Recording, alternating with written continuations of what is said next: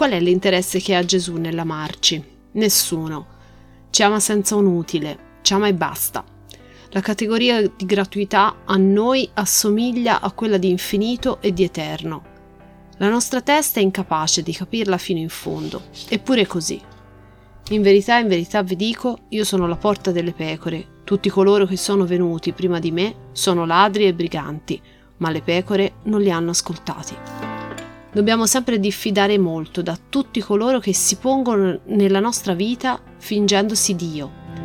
Ovviamente quasi nessuno lo fa esplicitamente, ma solitamente ciò accade quando qualcuno vuole controllare, possedere, decidere al posto tuo, manovrare, porsi come senso della tua vita.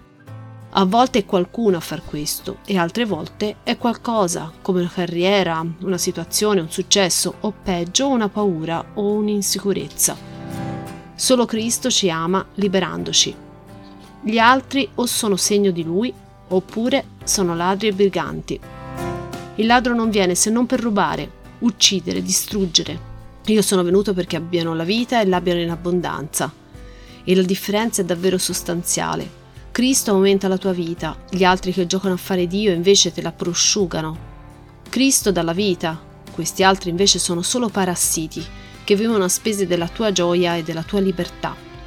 Forse è davvero giunta l'ora di fermarsi e di capire fino in fondo chi è Dio e chi non lo è, chi ci ama e chi ci usa.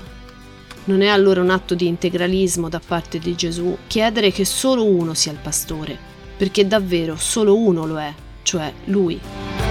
Certe cose nella vita sono esclusive, quando smettono di essere esclusive, smettono di essere anche decisive e diventano anche pericolose non tutto vale la pena e nelle cose che valgono la pena c'è anche una gradualità. Non è indifferente dire chi ha il primo, il secondo, il terzo, il quarto posto e così via.